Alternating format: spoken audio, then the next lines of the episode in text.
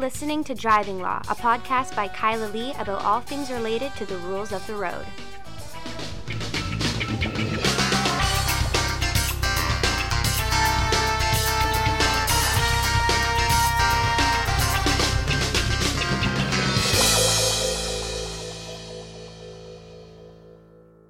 Hello, and welcome to another episode of Driving Law. I am Kyla Lee at Acumen Law, and with me, yet again, my co host, Paul Doroshenko. Good to be with you, Kyla. Yeah. Glad to be uh, recording the podcast. Let's get it happening. Well, I thought we would start by talking to our listeners about what all of our lawyer listeners are totally missing out on. Which is the The DUI DLA, the DUI Defense Lawyers Association annual uh, spring seminar, which is being held in Denver, Colorado. Yep. And We are uh, there. it's great. Uh, we are Oh, uh, halfway good. through halfway through Friday, and this morning was all Colorado speakers. And uh, man, did they ever uh, just like put on a fantastic, fantastic presentations? They've been really, really good this morning. Yeah, I mean, yesterday we had um, uh, trial tactics for crossing in a blood alcohol case, was um, which was really useful. A good way of like sort of impugning the state's expert or the the um, Crown's expert witness.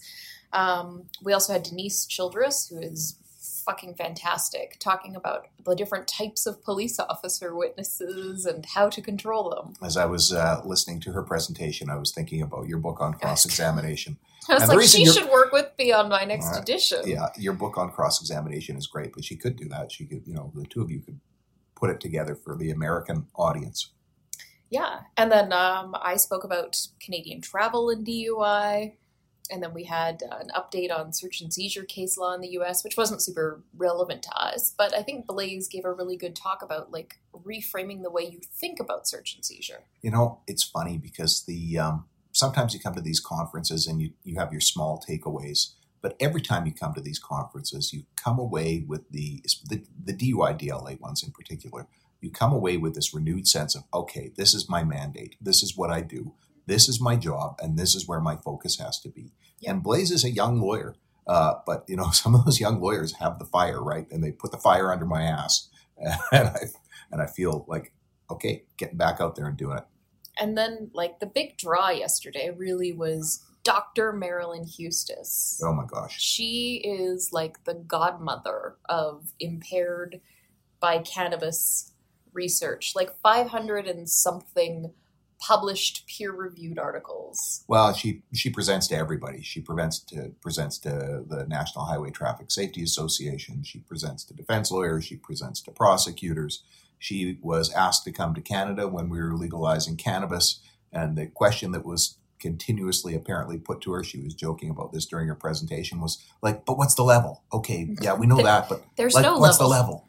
Um, interestingly, they um, in some studies that she was conducting, they found THC in people's bodies 30 days after use, which tells you that detecting um, THC after the fact tells you nothing about impairment. And the other thing that uh, she found that was uh, that she reported on that was really interesting is that uh, impairment disappears so quickly that your your test that you do by the time you get to, back to the detachment to conduct a drug recognition evaluation, which is all bullshit in my mind in any event, um, is completely useless because by the time you get back to the detachment with the person to conduct the DRE, they're not going to have any of those uh, symptoms anymore. Why? Because they're no longer impaired if they were impaired at the roadside. Yep. And so, very important takeaway for us in Canada because we have the two hour after driving window Yep. that makes literally no sense. None whatsoever. Um, so yeah, Marilyn Huestis, totally worth watching. Now, this is important though because if you want to watch the seminar, you can buy it after the fact. Yep. And it's worth buying. Becoming a It's member worth buying.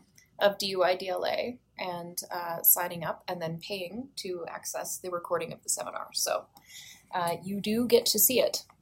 You're about to plug someone else. Uh, well, yeah, our friends Colin and Russell, who have the podcast, um, is, Is This this legal? And it's a pretty good podcast. I listen to it. I don't listen to it every week, but I try and listen to it fairly regularly.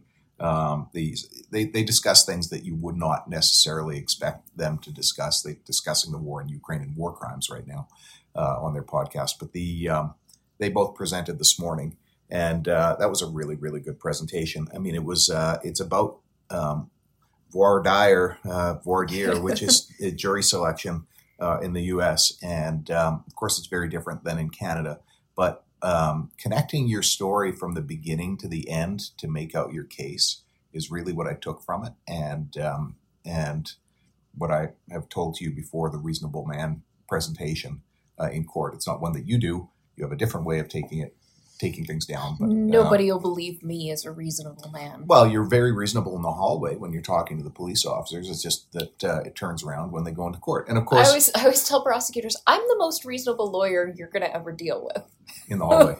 the uh, until the trial starts. Yeah. Um, but the um, resolve mean, it now. it's different because we, you know, we're talking about uh, judge alone trials that we're conducting ninety nine point nine percent of the time uh, in Canada, and um, and as a consequence, the uh, a lot of those things are, are not going to apply in the sense of having to always appear so reasonable.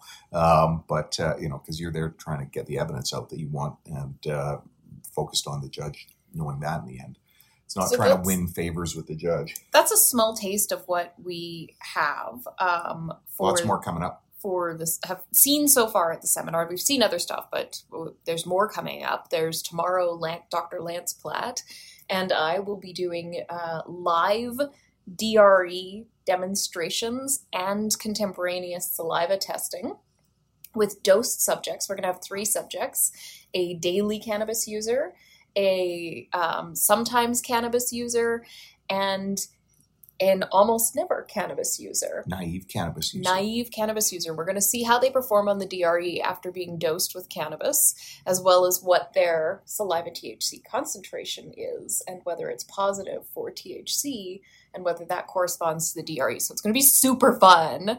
Um, and of course, this segues into the other thing that we should talk about, which is what I'm doing next week. Yeah, I haven't even like talked one. about this. Yeah, I, it, it's been on my calendar, and I've just kind of been like, floating along, and now the great weight of this big undertaking that I've undertaken is upon me. There's a lot of history behind this. So when the criminal code was changed, uh, Jody Wilson-Raybould's uh, amendments to the impaired driving um, provisions in the criminal code highly problematic in our eyes and really have yet to be properly fully litigated and will unfortunately drag through the courts for years. But one of them was saliva testing uh, for drug uh, presence uh, for police officers to try and elevate their opinion of an individual's uh, presentation from uh, a mere suspicion that they might be have a substance in their body that's uh, could impair them while they were driving to the next level of reasonable and probable grounds so they can make an arrest, make a demand, compel them to provide a drug recognition evaluation, participate in drug recognition evaluation. Mm-hmm. And of course, at the start, we had big problems with it um, because it's pretty intrusive jamming the saliva tester in your mouth for a period of time, then sticking it into uh, a, a, approved drug screening device.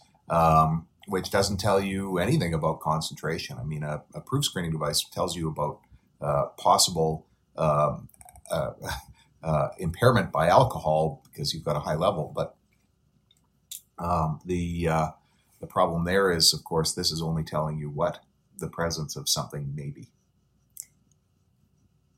So the wonderful Kyla Lee got involved early on in uh, challenging this provisions for various reasons, and now it's actually happening. So you yeah. better explain the challenge. So I'm flying to Halifax. I literally like fly back from Denver.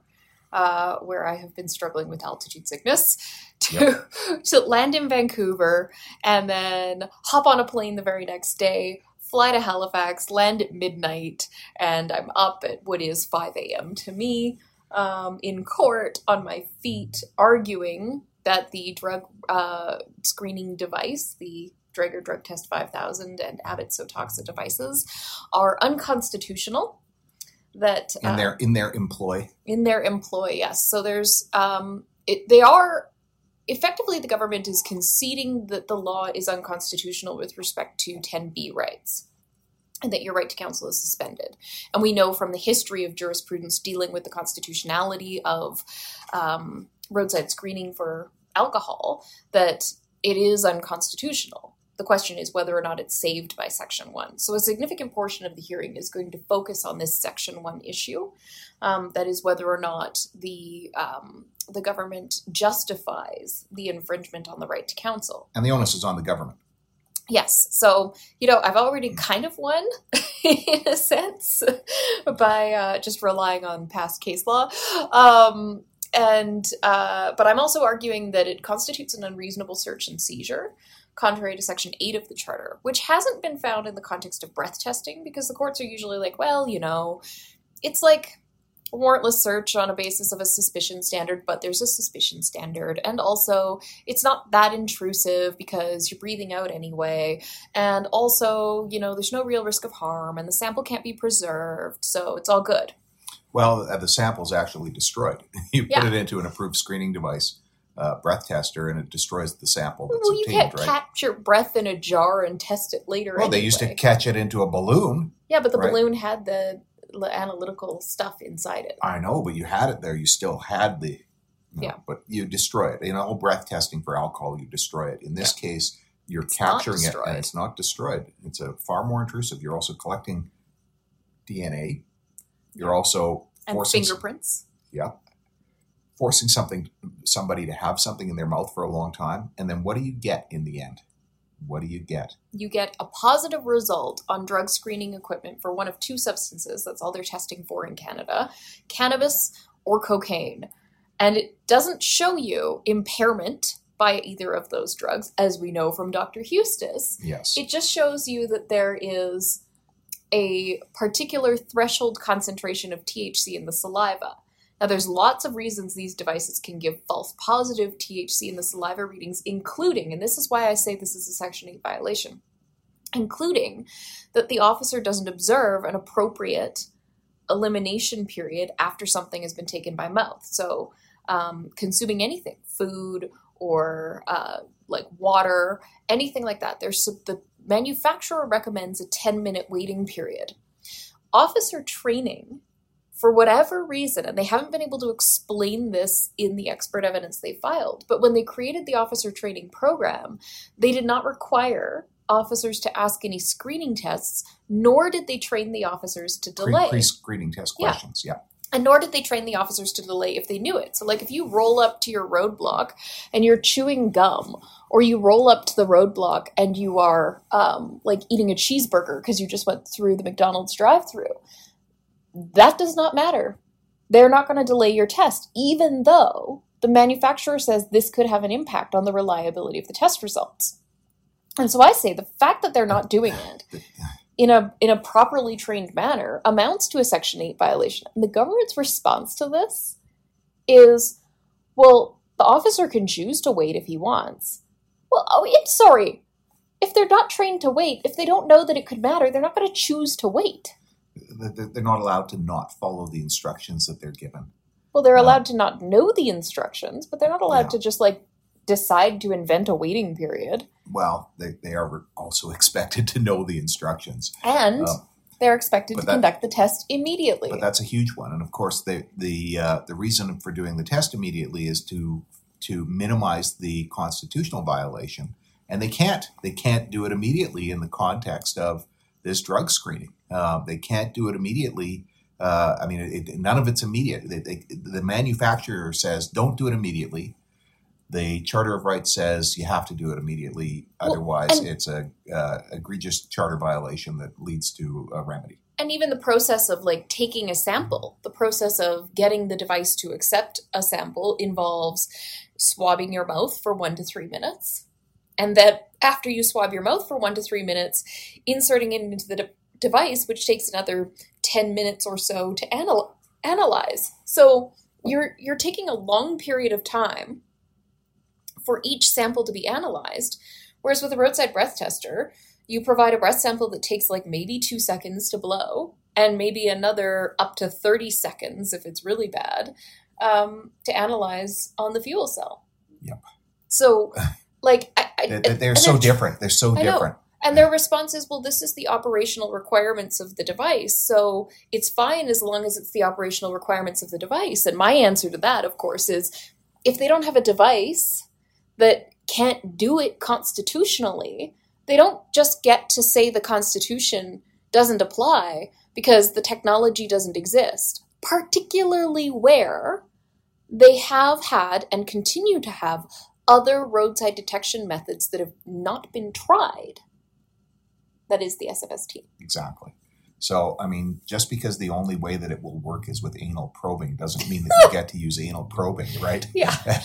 really, that's what. That might produce like, a more reliable I know, result. but that's the ar- that's the argument essentially. Like, well, Yeah. you know, that's all we have is this anal probe. Therefore, it must be constitutional. That's, I, that's I, not how it works. So anyway, we'll see how it goes. I mean, she, they, they'll have a strong argument too. So Yeah. I probably won't use that argument in court. try the anal probe argument Yeah, yeah, I will. Um, anyway, so that's uh, that's tomorrow. It's going to be tomorrow. or next week. Sorry. Better not be tomorrow. You got a big problem. yeah, I right? got a problem. I'm in You're Denver. in Denver. Um, no, that's next week, and I'm looking forward to it. I'm a little bit nervous. I'm going alone, so um, I don't have any like of my team to Yep. help me. Yep, you're missing the home team advantage, but I'm sure you'll do fine. Yeah, the judge is very nice, so it'll be pleasant, even if it's painful. I just can't believe. I mean, this thing started in Nova Scotia. The substantive case that they started with, they withdrew when they realized that it wasn't going their way. It's still going on as with respect to this challenge to the use of the devices, um, and it's. I I mean, and it's in Nova Scotia, right? And you're the one running it. You're the sole lawyer, I think, now who's appearing on it. Yep. So started off with some other people on the team, and now everybody else has fallen away for various because their aspect of it, I guess, is no longer there, and yours is still going. So And that's not even the only big piece of Jesus. We haven't even talked about this either. The only big piece of constitutional litigation that we are involved in. Um, at the end of May, we're also going to be appearing in BC Supreme Court, bringing a constitutional challenge to mandatory breath testing. That'll be an interesting one. But we should talk about that one another day Yes. because we're six, 17 minutes into the podcast Yes, here, and and, there's more we want to talk about. Have to talk about changes to traffic court. Now, last week, of course, on the podcast, we brought you the update. You heard it here first, folks. Revealed by Kyla Lee in Acumen Law.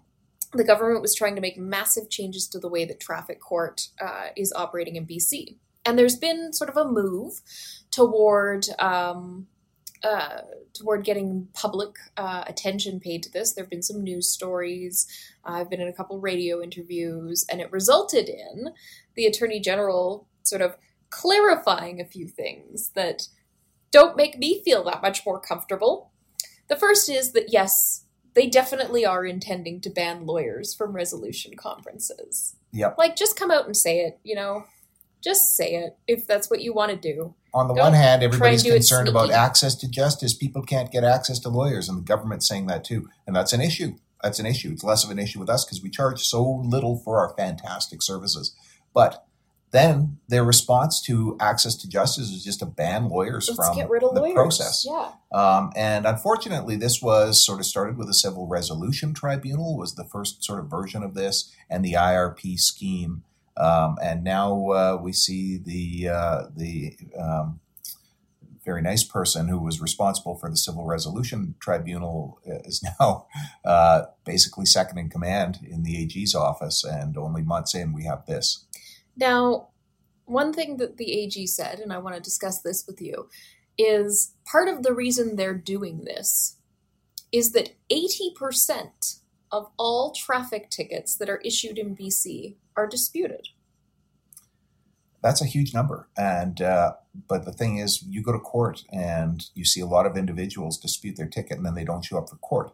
So on the court list if i'm there for 1030 court i might be there with a you know police officer and he's got three other tickets and i'm the only person who shows up defending my client. The other people file their tickets in dispute and end up with deemed convictions. Yeah, so it may be 80% that are disputing their ticket but they're not coming. uh, uh, of that 80%, only 30% are probably coming. And so I'm, I'm not running into backlogs in court these days. But also, given how often we and everyone else in our office are in traffic court, you would think that we would have a good sense of how often lawyers are involved.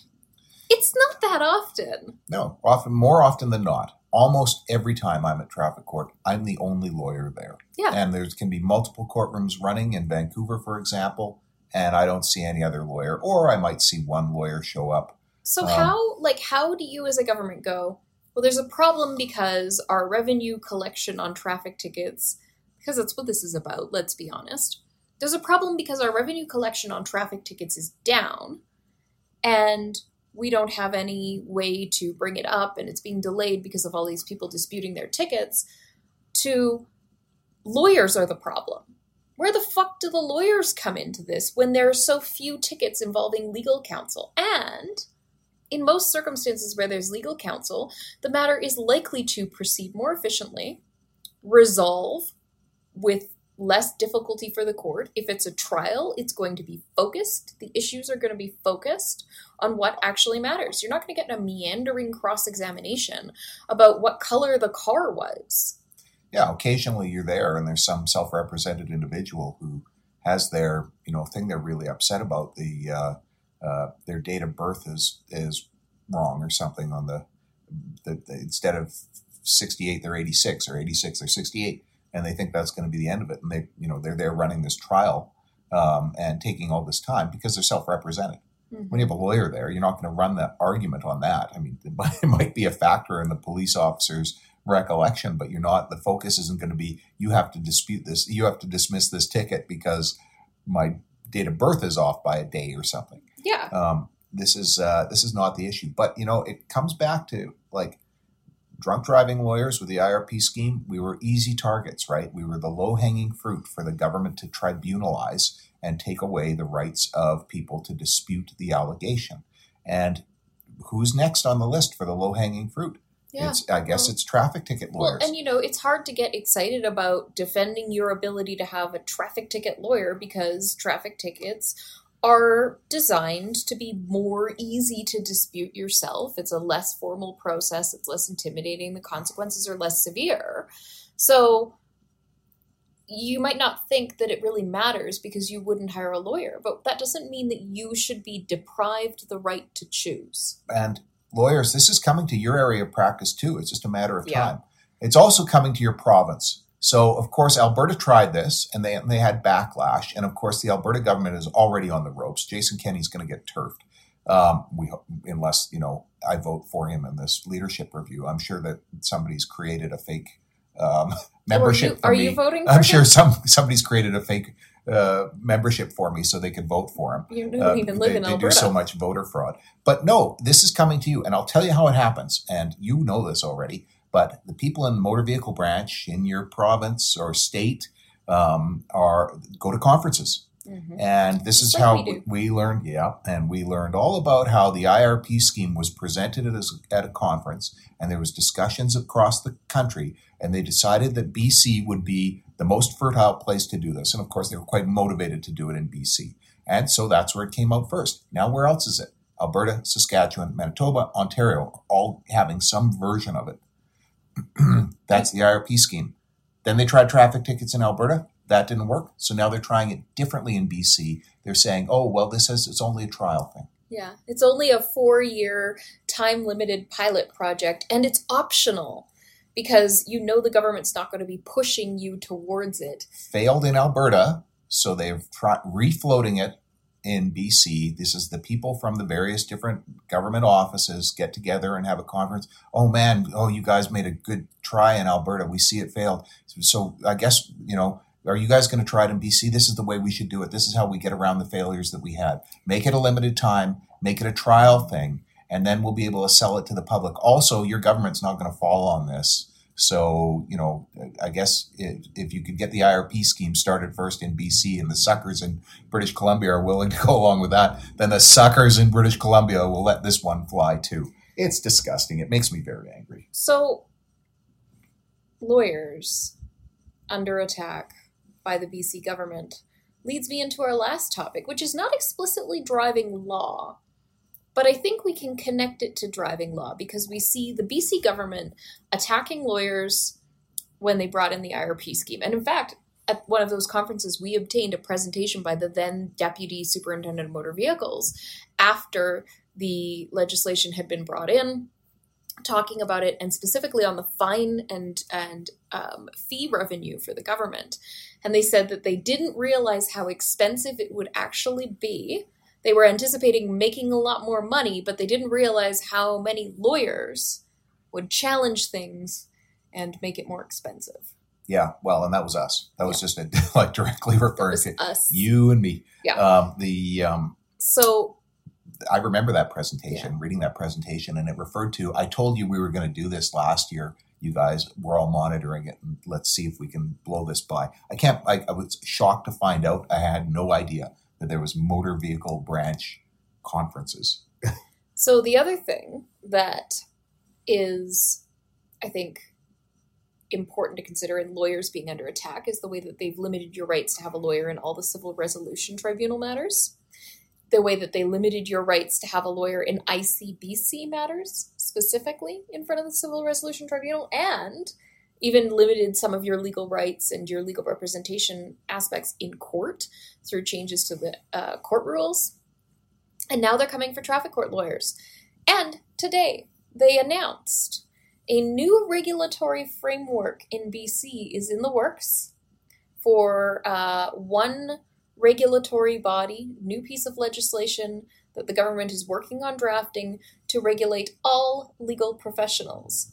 This means lawyers, the Society of Notaries Public, the Law Society of BC, and paralegals presumably will now come under this same regulatory umbrella, which means that the government and and in their announcement they actually say defining what classes of cat or categories of work may be performed by each level of regulated professional in the sense that they could say lawyers may no longer defend you in criminal court on summary proceeding matters for example well, could- that, that'll be the one they don't cross the no line on. they but, won't Um, but the, it's it's a dark corner. I mean, it's It a dark is a turn. very dark You know, turn we as lawyers in BC think that the Law Society of BC represents us, and so we want this independent organization. And it doesn't represent us. That's not their role. I mean, their role is to regulate, and their role is to investigate and punish. But they hold themselves out as representing us, and they don't represent us. I mean, it feels like they sell us down the river because they, you know, they they they haven't done anything to to protect uh, the people's right to have a lawyer in these Oh, God, no. important things. they support this I know. So, and every time it's like they, they always hold out traffic lawyers. Well, we can eliminate those first. Um, and of course, you know, you and I, you're, you've run to be a bencher and you haven't won. Uh, I'm never going to be uh, a, a bencher or in one of those positions of influence with the Law Society ever, ever, ever. Uh, but, you know, they don't represent us. They're not representing us. That's not their job. Um, and, and that's fine. But they hold themselves out as representing us. And all these lawyers are shocked. Well, the Law Society's doing nothing about it. Well, yeah, that's because they're, they're, they're not there to help you. they're, they're there to punish you and investigate you. They're there, you know, they set the rules, but they're not there to help you. And we really need to split the Law Society up. It should not exist. It should be, there should be a, a superintendent of, uh, of uh, uh, legal practice or something like that, and a separate organization for training lawyers. And, uh, you know, when you're called to the bar, that should all just be run by the court, provincial court even. I am very curious to see what areas of practice lawyers will no longer be able to practice in because you know that's what the government's going to do. Yep. And the Law Society's just going to be right alongside with it because, again, you know, they're not they're not there to defend or help lawyers. Yes. So that is all of that. Let's end on a positive note, Paul. You have the best, the ridiculous driver of the week.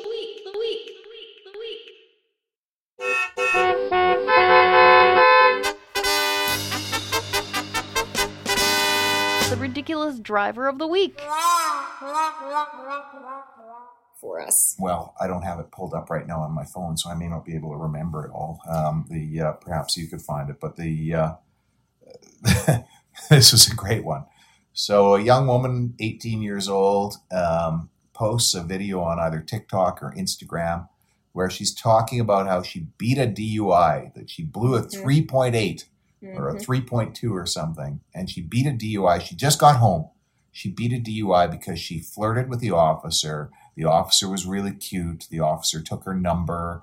Um, she was pulled over. She was plastered. She blew a 3.8 and she's got a she's got coffee lined up with him later in the week and so on and so forth. Now, this sounded quite not believable. Um, so many people were probably not necessarily believing it, but a lot of people did, right? They're looking at it saying, you know, there's uh, young women have gotten out of traffic tickets by crying uh, occasionally. I know uh, Grant Godkatro uh, never did that, according to uh, uh, to him. But the um, this is you know something that is a, a, known thing. And I know new women who reported that to me too, especially back when I was a teenager and I had friends who were getting traffic tickets.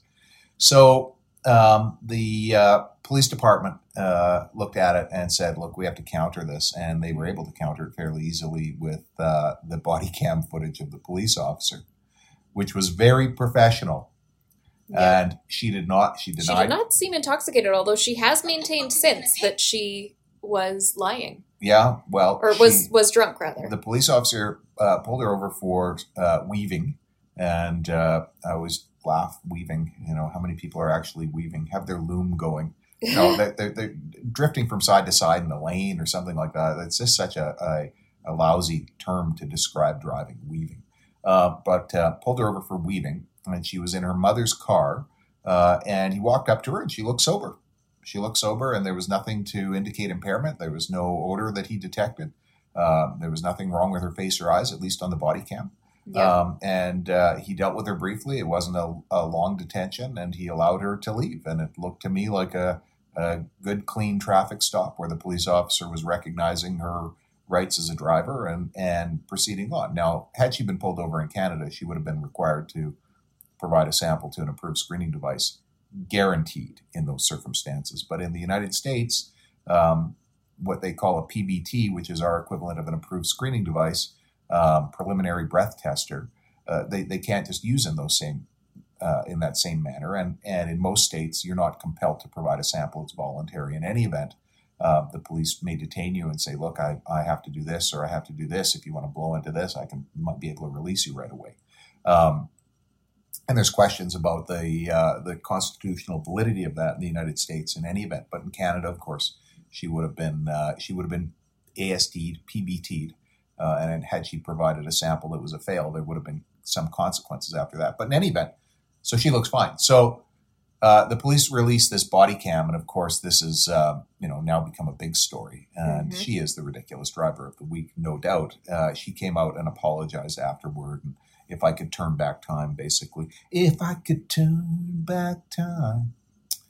Um, so speaking of singing, I just want to give a plug for something that's happening, Kyla, if that's okay. Yes. Next Wednesday, so in just a few short days, I am releasing a song that I've been working on for two years. It's not a country song, it's a rock song. And I've done it, I've written it, as you know, um, for Canadians. Uh, it is, uh, I guess, my gift to Canada. I did it with my producer that I'd done my other music with. I'm really proud of it. Uh, you will be able to find a link to it on my Twitter feed. So it's um, at Paul Doroshenko. And uh, it will probably be released on noon, at noon Wednesday.